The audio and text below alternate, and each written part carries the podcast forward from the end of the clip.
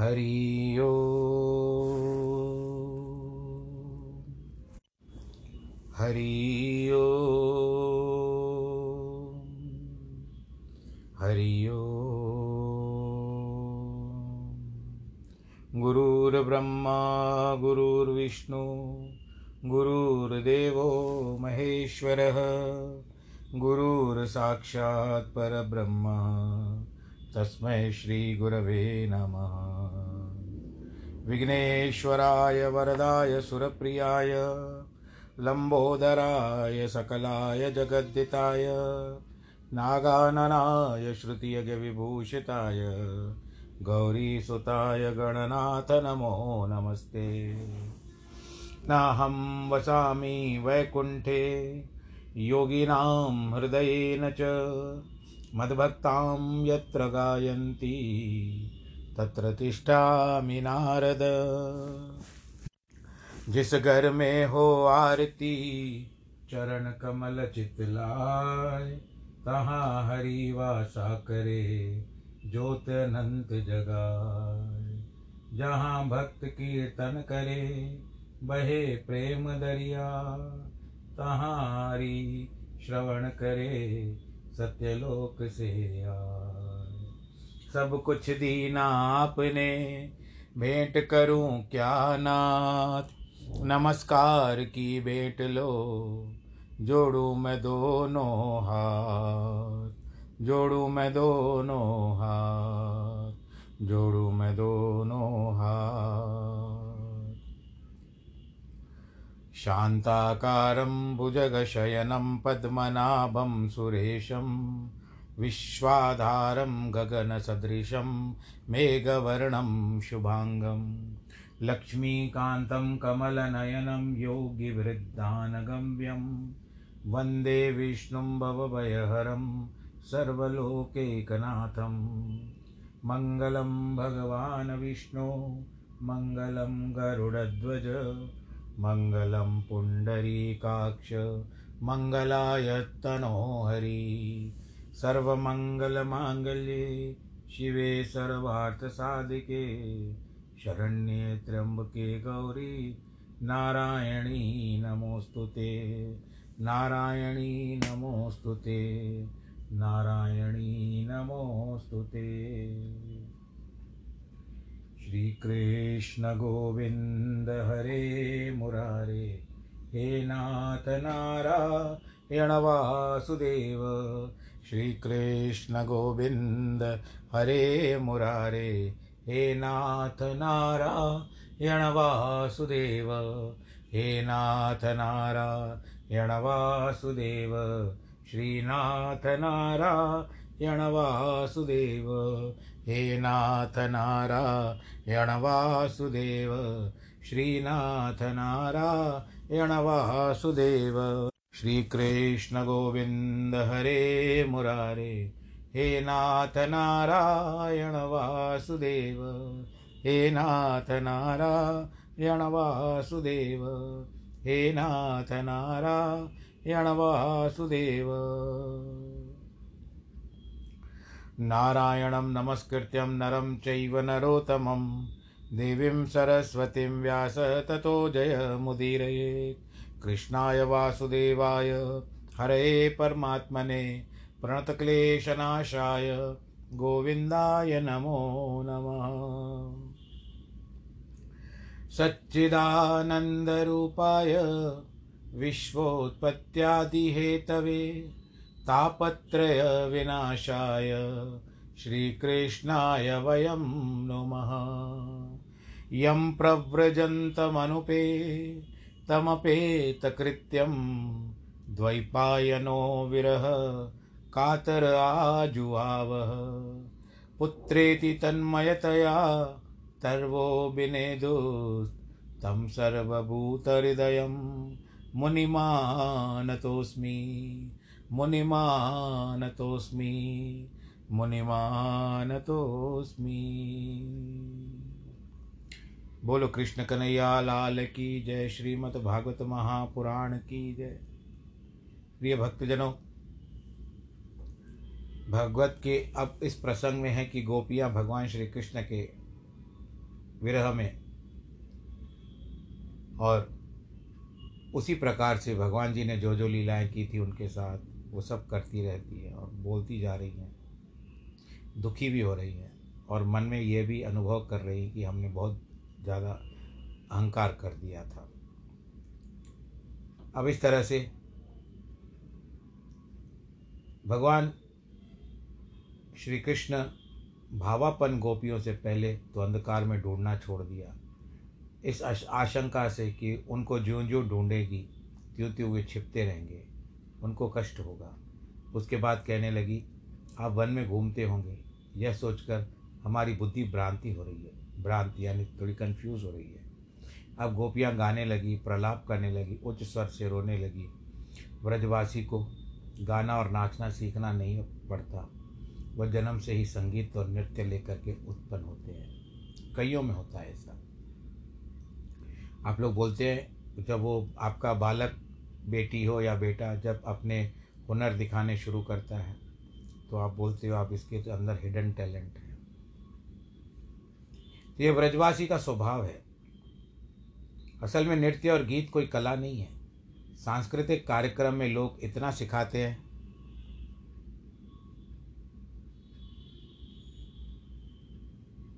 कि वो तब नाचना नहीं आता। संगीत नृत्य तो प्रेम है। जिसके हृदय में प्रेम होता है, उसके पाँव एक एक ताल पर अपने आप थिरक पड़ते हैं। रुरुधु सुस्वरम राजन कृष्ण दर्शन लालसा। सुखदेव जी कहते हैं, परीक्षित, गोपियों के रोधन से भी में भी सुस्वर है। वास्तव में कृष्ण दर्शन की लालसा ही मूर्त होकर गोपियों के रूप में स्थित है। कृष्ण ने सोचा, गोपियाँ रोने लग गई है, इसीलिए प्रकट होना चाहिए। यहाँ पर सुखदेव जी महाराज ने कहा कि तुम बड़े कठोर हो सूर्यवंश में उत्पन्न हुए हो। इसीलिए गोपियों को इतना सताते हो। इस प्रकार जब सुखदेव जी ने एक उलादा, उलाना दिया, तब कृष्ण ने अपने को छिपाने के लिए किसी गोपी की जो ओढ़नी ओढ़ रखी थी, उसको जट से उतार कर एक तरफ़ डाल दिया और प्रकट हो गए। बोल, कृष्ण कहने या लाल की जय अर्थ क्या था कि वो ओढ़नी ओढ़ करके उनके साथ ही घूम रहे थे। और प्रकट हो गए। अब इनको तो अंतर्ध्यान होना ही नहीं आता, ये विद्या ही नहीं आती। ये तो सीधे साधे गाँव के ग्वाले हैं। हम लोगों के अपने हैं। जिन लोगों ने इनको ईश्वर बना रखा है वही तरह तरह से इनके बारे में बातें करते रहते हैं। हमारे भोले बाले लाला ने हँसी हँसी में एक गोपी को ओढ़नी लेकर के अपने ऊपर डाल ली थी। वह न अंतर्ध्यान होकर कहीं गया था, न किसी को लेकर के भागा था। यह सब तो बात है कि अविरत भूत तासाम। यह जो जमुना किनारे आया, न तो पेड़ पर से उतरा, न पहाड़ पर से नीचे आया, न गुफा से निकला। आविर्भूत तत्रैव, वहाँ आविर्भाव हो गया। यदि उसके कोई गलती की होती तो चेहरे पर उदासी होती। या तो वह विहंस कर बोला कि, अरे गोपियों, तुम तो रोज रोज न जाने कितनी वामता करती हो, मुझको सताती हो। आज मैंने तुम लोगों को जरा सा बांकापन क्या दिखा दिया? तो हाय हाय करके हाथ जोड़ने लगी। देखो, प्रतिज्ञा करो। आज से कोई हमारे सामने ना नो नहीं करोगी। जैसे मैं कहूँ, वैसे ही तुमको बोलना पड़ेगा। तुमने रो रो करके बता दिया कि तुम्हारे मन में क्या है। सब लेकर आया हूँ जो तुम की तुम्हारी इच्छा है। यह देख करके सब गोपियों के मुख पर एकदम से मुस्कान आ गई। जैसे बिछड़ा हुआ बालक मिल जाता है, माँ को। और घर में पति देव बहुत समय के बाद आते हैं तो कोई भी एक व्यक्ति जो परिवार का सदस्य हो, वो उसकी अचानक बहुत देरी तक ना फ़ोन आने के बाद अचानक उसका फ़ोन आ जाता है तो किस तरह से हमारे मुख पर मुस्कुराहट आ जाती है? तो अब मुख मुख में मुस्कान आ गई। किंतु भगवान के मुखाम्बुज में समय मान आ गया। अब इस तरह से, जो इस तरह से भगवान श्री कृष्ण की बात है, एक यहाँ पर ध्यान देने की बात है। एक महात्मा ने कहा पीताम्बर धारी है ये। दूसरे महात्मा ने कहा, जिस समय गोपियों को देखा, उनको अपने वस्त्रों की सुध बुद्ध नहीं रही। पीतारम पीताम्बरम धरायाम जैसे उसका, उनका पीताम्बर गिरकर धरती पर वे गतोत्तरीय हो गए। इसी कारण भगवान श्री कृष्ण जो है देखते देखते सब गव, सब गोपियाँ उठ खड़ी हो गई। जैसे उनके शरीर में प्राण आ गए हों। पद्म पुराण में प्रसंगवश आठ गोपियों का वर्णन किया हुआ है। विष्णु पुराण में भी आठ गोपियाँ हैं। गोपियों के नाम तो नहीं है, परंतु उनकी क्रिया से महापुरुषों के यहाँ नाम निकाला है। काचित, काराम्बुजम, शौर्य, जग्रेह, जनली नामुद्रा। एक गोपी ने कृष्ण का हाथ पकड़ा। दूसरी गोपी ने उसको बाहों में कंधे पर रख लिया। तीसरी गोपी ने उनके चांबुल चर्बित ले लिए। चौथी गोपी ने उनके चरण अपने वक्षस्थल पर रख लिया। किंतु पांचवी गोपी ऐसी है, एका भ्रकुटी मबाध्य, जो दूर खड़ी है और अपनी बोहें टेढ़ी करके प्रेम से देख रही है, अपने होंठ चबा रही है, मानो कटाक्ष से प्रहार करना चाहती है। महात्माओं ने बताया कि यही राधा रानी है। छठी गोपी मान, मनी, मन ध्यान कर रही है कि सातवीं समाधि लगा करके बैठ गई। इस प्रकार सब गोपियों को बड़ा भारी आनंद हुआ। उनके पास भगवान की शोभा हुई। यमुना जी ने अपने हाथों से बालुका बिछाई। उधर आकाश में चांदनी छिटकी, सबके सारे मनोरथ पूर्ण हो गए। बोल, कृष्ण कन्हैया, लाल, की जय। गोपियों के भगवान के लिए अपनी ओढ़नी बिछाई। बड़े बड़े योगेश्वर भगवान के आसन को कल्पना करके अपने हृदय में करते हैं, पर वहाँ तो बैठे दिखते ही नहीं। यहाँ गोपियों की पुरानी ओढ़नी पर विराजमान हो गए। ओढ़नी भी ऐसी, जिसमें वक्षस्थल पर कुमकुम लगा है, आँसू लगा है। जब कृष्ण बैठ गए तो किसी गोपी ने हाथ पकड़ा, किसी ने पाँव पकड़ा। फिर थोड़ा गुस्सा भी हुई और अपना हो, उसके ऊपर थोड़ा क्रोध भी किया। गोपियों ने कहा, गोपियों ने क्या कहा? अब तुम्हारे, हमारे प्रश्न हम तुम से पूछती हैं प्रश्न का नाम। हमारे प्रश्नों का उत्तर दो। यह व्रज भूमि है तो क्या हुआ? परंतु आज काशी का सा शास्त्रार्थ हमारे तुम्हारे मध्य होगा। आप गोपियों के प्रश्न का ध्यान दें। वे पूछती हैं कि कुछ लोग ऐसे होते हैं जो प्रेम करने वाले से प्रेम करते हैं, कुछ ऐसे होते हैं जो प्रेम न करने वाले से भी प्रेम करते हैं। कोई कोई ऐसे होते हैं, दोनों से प्रेम नहीं करते, न प्रेम करने वाले से, न प्रेम प्रेम करने वाले से और ना प्रेम करने वाले से। अब बताओ, प्यारे इनमें क्या क्या और अच्छा अच्छा कौन है? भगवान कृष्ण उत्तर देते हैं कि जो प्रेम करने पर प्रेम करते हैं, वे संसारी हैं। प्रेम करने वाले से प्रेम करना निस्वार्थ है। उसमें न सौहार्द है, न धर्म है, वह तो केवल स्वार्थ है।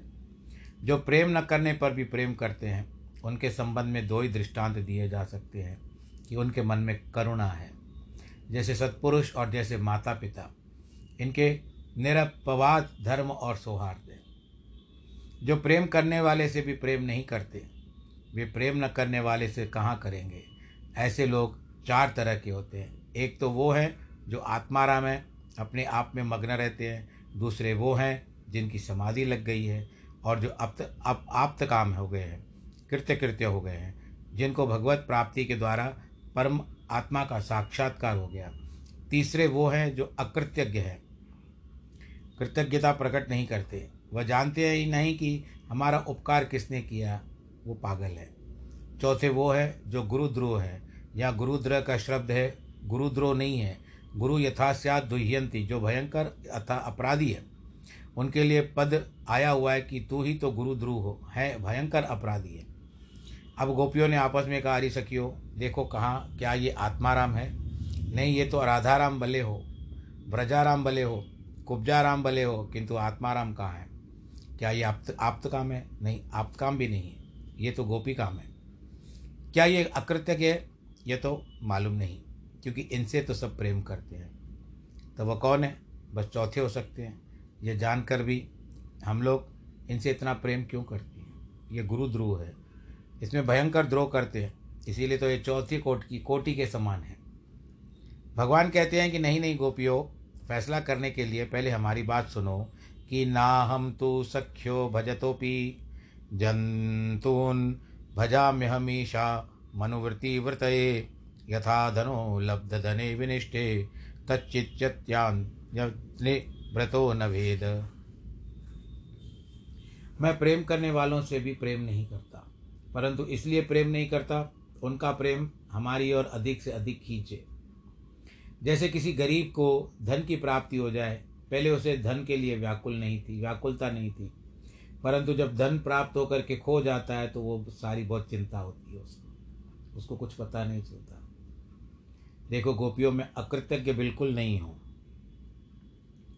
मैं जानता हूँ तुम्हारे, तुमने मेरे लिए, मेरी सेवा के लिए लोक, वेद, स्व, सबका परित्याग कर दिया है। इसीलिए मैं मन ही मन छिपकर तुम लोगों की सेवा करता हूँ। मैं तुम्हारा प्यारा हूँ। तुम हमारी प्यारी हो। हमारे प्रेम में दोष मत बताओ। तुम्हारा यह कहना कि मैं ठीक नहीं, मैं गुरुद्रोह हूँ। न पा रहे हम, निर्वध्य सयुजाम स्वसाद्युकृत्यम विबुधावुपावशापिव या माम बाम मा भजन दुर्जग्रेह श्रृंखला संभृश्च तत्व परित्याय तो साधुनाम हरि गोपियों, तुमने मुझसे ऐसा निश्चल, निष्कपट प्रेम किया है। यदि मैं ब्रह्मा की आयु से भी तुम लोगों का बदला चुका कर उद्धार पाना चाहूँ तो भी पार नहीं कर सकता, क्योंकि तुमने हमारे लिए घर छोड़ा है, तथा जितने बंधन थे उन सबको छोड़ दिया है। तुम तो साधु हो। अपने शील स्वभाव से ही हमें उरण करती हो। सुखदेव जी महाराज कहते हैं कि भगवान की ये सुपोशल सुपेशल वाणी, जिसका एक एक अवय अवय एक एक शब्द विन्यास या विन्यास विन्यास बड़ा मधुर है, सुंदर है, सुंदर गोपियाँ, विरह ताप मुक्त हो गई। कृष्ण के शरीर संग से उनकी आशाएँ पूरी हो यह सब होने के सब पहले अगर भगवान रास कर देते, तब लोग कहते, देखो कितनी उतावली थी, कितनी कामना थी। न गोपियों के दिल की बात प्रकट हुई, न उनके अपने दिल की बात प्रकट हो गई। किंतु यहाँ गोपियों का हृदय भी प्रकट हो गया, भगवान का हृदय भी प्रकट हो गया। बोल कृष्ण कन्हैया, लाल की जय। त्रत्रा तत्रारमत्तगोविन्दरासक्रीडा मनुव्रते श्रीरत्नेरन्वितः प्रीतेरन्योन्या बध बाहुभिः। अब रासलीला प्रारंभ हुई। रासोत्व रासोत्व, रासोत्सव संपन्न हुआ श्री रत्न कभी कभी जबान जो होती है ना इधर उधर फिसलती रहती है। स्त्री रत्न गोपियाँ एक दूसरे के बाएँ में बाएँ डाली हुई है। जैसे हम लोग बचपन में अपने दोस्त यारों के साथ बाहों में बाहें डाल के खड़े हो जाते थे। तीन प्रणालियों की इस रास क्रीड़ा का ध्यान होता है। तीन प्रणालियाँ बताई गई है। एक तो प्रणाली का ध्यान से करें कि एक कृष्ण है और हज़ारों गोपियाँ हैं। नटवर कृष्ण ऐसे स्फूर्ति से नृत्य करते हैं कि सब गोपियों को उनके सानिध्य का अनुभव हो रहा है। और उनकी ऐसी प्रतीति हो रही है कि श्री कृष्ण हमारे साथ ही नृत्य कर रहे हैं। दूसरी प्रणाली ध्यान यह है कि दो दो गोपियाँ हैं। उनके मध्य में एक एक कृष्ण है। प्रत्येक गोपी के कंधे पर उनका हाथ है। एक गोपी के कंधे पर दो हाथ नहीं है। दाहिने बाएँ दोनों हाथ नहीं है। तीसरी प्रणाली ध्यान करने की होगी है कि गोपियाँ रास में मग्न हो गई है। जितनी गोपियाँ, उतनी कृष्ण है। गोपियों के कंधों पर दोनों और श्री कृष्ण के हाथ है। परंतु गोपियों का उनका अनुसंधान नहीं होता। तो इधर उधर रास लीला आरंभ हो गई है। और आकाश शत शत विमानों से सुमंगल हो गया, संकुल हो गया, भर गया। उनमें बैठे देवता और, और उनकी पत्नियाँ भी बड़ी प्रसन्न हुई पुष्प वर्षा करने लगे बोल कृष्ण कन्हैया लाल की वो भी गान कर रहे हैं। वलय नुपुर किंकणी आदि शब्द होने लगे। गोपियों के पास भगवान की बड़ी भारी शोभा हुई। मध्य मणिनाम मेहमाना महामरकर्तव्य यथा यदि वैसी शोभाई की स्वर्ण मणियों के बीच में कोई मरकत मणि है। सुखदेव जी महाराज कहते हैं परीक्षित रास क्रीड़ा के समय ऐसा प्रतीत होता था कि मानो एक ही घटा, एक ही मेघमाला, चारों ओर छाई हुई हो। उसकी बारंबार बिजली चमक रही हो। घटा के समान मेघमाला के समान राशि राशि श्री कृष्ण है।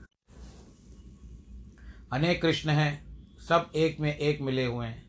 उनके मध्य गोपियाँ बिजली की तरह नृत्य कर रही है। उनका पादा विन्यास पाद विन्यास गति के अनुसार कभी आगे होता है, कभी पीछे होता है। वे भुजाएँ उठा उठा कर विविध भावों का प्रदर्शन करती कभी कलापूर्ण ढंग से मुस्कुराती, बहों का संचालन करती, उनकी कमर का तो पता ही नहीं चलता। इसी तरह गोपियाँ गाती है किस प्रकार बिजली मेघ चक्र के भ्रमण करती है, भ्रमण करती है। कई लोग उपनिषद पढ़ते हैं और उसमें बहुत सारी बातें बताई गई है। इस प्रकार के सब पद जो होते हैं, नृत्य के धोतक हैं। गोपियाँ मिलकर ऊँचे स्वर से गान करने लगी। कोई कोई मुकुंद के साथ अलग होकर के गाने लगी, इसलिए कि एक स्वर दूसरे स्वर से न मिले। गोपियाँ स्वर ताल से युक्त, ऐसा ही शुद्ध गान करती है कि भगवान उसे भग, सुनकर साधु साधु, बड़ा सुंदर सुंदर कह उठते हैं। कोई कोई अमिश्रिता अथवा अनमेल स्वर ताल से भी गा देती है तो भगवान उनकी और प्रशंसा करते सत्कार करते हैं कोई कोई भगवान के स्कंद को, स्कंद यानी जो कंधा कंधा होता है, अपने हाथों से पकड़ लेती है। कोई कोई उनकी चंदन चर्चित भुजाओं को को हाथ में ले लेती है। कोई कोई उनको तांबुल ले, उनके द्वारा खाया हुआ तांबुल ले लेती है। इस प्रकार गोपियाँ भगवान को अपने प्रिय के रूप में प्राप्त करके श्री कृष्ण के साथ विहार कर रही हैं। नाचते नाचते, गाते गाते गोपियों की यह दशा हो गई कि उनके केश के फूल गिर गए मुख से पसीना छूटने लगा। उनके आभूषण तक बजने लगे। आगे चलकर ऐसी स्थिति हो गई कि नृत्य करते करते गोपियों का गान बंद हो गया। गाने वाला केवल एक भंवरा ही रह गया। वही स्वर में, स्वर मिलाकर, ताल में ताल मिलाकर गान कर रहा है। यहाँ किसी के मन में आया कि यहाँ ऐसी स्थिति है, जहाँ काम ज़रूर आया होगा। बोले, नहीं नहीं, वह अवश्य है परिश्वंग है, करा विमर्श है स्निग्ध चितवन है, उद्दाम विलास हास है। इसके पास भी ब्रज सुंदरियों में रमण कर रहे हैं। परंतु वैसे ही रमण कर रहे हैं, जैसे बालक शीशे में अपनी परछाई से खेलता है। सारी क्रीड़ा बिंब प्रतिबिंब न्याय हो रही है। यहाँ कामनाओं की तो गंदी नहीं है। गोपियाँ अपने शरीर को संभालना भूल गई। देवता लोग तक विस्मित हो गए। आकाश में चंद्रमा भी चिपक रह चिपक रह गए। जितनी गोपियाँ हैं, उतने ही कृष्ण हैं। भगवान उनके साथ विहार करते हैं। ये आत्माराम की लीला है। जब गोपियाँ थक गई तो भगवान ने उन सबको एक एक करके सांत्वना दी। उनका पसीना पोछा। इसी प्रकार गोपियों ने भी श्री कृष्ण का सम्मान किया। भगवान ने सबके साथ यमुना जी में प्रवेश करके जल विहार किया। सब एक दूसरे के ऊपर जल उलीच रहे हैं और देवता लोग ऊपर से पुष्प वर्षा कर रहे हैं। इसके बाद भगवान श्री कृष्ण गोपियों को लेकर यमुना तट के उपवन में गए। वहाँ बड़ा ही रमणीय था। उनके चारों ओर सुंदर सुगंध युक्त फूल खिल रहे हैं। शरद की उस रात्रि के रूप में अनेक रात्रियाँ पूंजीभूत हो गई और वहाँ भगवान ने गोपियों के साथ अनंत काल तक विहार किया। कुछ लोग रासलीला को लेकर भ्रम में रहते हैं। यह नहीं देखते कि सत्य काम भगवान ने काम को तो पहले ही स्तंभित कर दिया था, रोक दिया था। यह काम की लीला नहीं है। यह सर्वथा काम निवारण लीला है, निवृत्ति परक लीला है। और यहाँ तक भी बताया गया है कि भगवान श्री कृष्ण ने चंद्रमा को जो रुके हुए थे, एक रात्रि को छः रात्रियों में छः महीने की रात्रियों में परिवर्तित कर दिया था। तो एक रात्रि जो बीत रही थी, वो छः महीने की रात्रियों के हिसाब से जा रही थी। बोलो, कृष्ण कन्हैया, लाल की है। विचार करिए, चंद्रमा छः महीने रुका हुआ है। अब परीक्षित द्वारा भगवान की लीला के संबंध में संदेह प्रकट करने पर सुखदेव जी महाराज कहते हैं कि देखो हम तुमको पहले बता चुके हैं कि यह बात समझ में नहीं आती है। कृष्ण बड़े तेजस्वी हैं। अग्नि की स्वर्वक होते हेतु भी निर्दोष है। यथा गति देवा मनुष्यों पृथक, ईश्वर का धर्म दूसरा है। देवता की गति पृथक है, मनुष्य की गति पृथक है। इसलिए जो ईश्वर रात तरिक्त है, उनके मन में नहीं करना चाहिए। यदि शंकर के जी के सिवा दूसरा कोई मूर्खतावश विष पिएगा तो वह नष्ट हो जाएगा। ईश्वर का उपदेश सच है उसका आचरण भी सच है, इसीलिए भगवान अपनी वाणी से जो उपदेश करें, उसी के अनुसार आचरण करना चाहिए। जो महापुरुष है, निरंकार है, उनको पुण्य करने में अपना कोई स्वार्थ नहीं है। कहते हैं कि परमात्मा की प्राप्ति हो जाने पर भी पाप कर्म न लिश्यते, पाप कर्म का श्लेष नहीं होता। फिर वह परमात्मा से तदाम्य, ऐक्य प्राप्त, तदगम्य प्राप्त जीवात्मा को यह स्थित हो जाता है। तुम पाप पुण्य का संबंध ईश्वर के साथ जोड़ने जा रहे हो। किंतु साक्षात ईश्वर तो ईश्वर है, जो उसका ज्ञान प्राप्त कर लेते हैं, जैसे अर्जुन ने प्राप्त किया, उसके साथ भी पाप पुण्य संबंध नहीं जुड़ता। जिनके चरण पंकज परागी सेवा से तृप्त होकर ज्ञान और मुनिजन स्वच्छंद विचरण करते हैं। श्री राजीव गोस्वामी जी ने कहा है कि अत्यंत विषय श्रृंगारस को भी अपनी ओर खींचने के लिए भगवान ने महारास की लीला की। यही अभिप्राय है, श्रीधर स्वामी ने भी कहा है। गोपियों ने अपनी गोपियों का, गोपियों ने अपनी गोपियों का कोई अपमान या तिरस्कार नहीं किया। गोपों ने भी गोपियों का कोई अपमान या तिरस्कार नहीं किया। गोपियों के जो संसारी शरीर थे, वे तो उनके पास थे।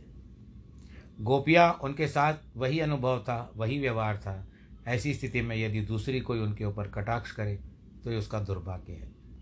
अब भगवान के अनुमोदन से इच्छा न करने होने पर भी गोपियाँ ब्रह्मरात्र व्यतीत हो जाने पर और ब्रह्म ब्रह्म वेला आ जाने पर अथवा रास जितनी बड़ी रात्रि हो गई थी, उसके बीत जाने पर अपने घर चली गई।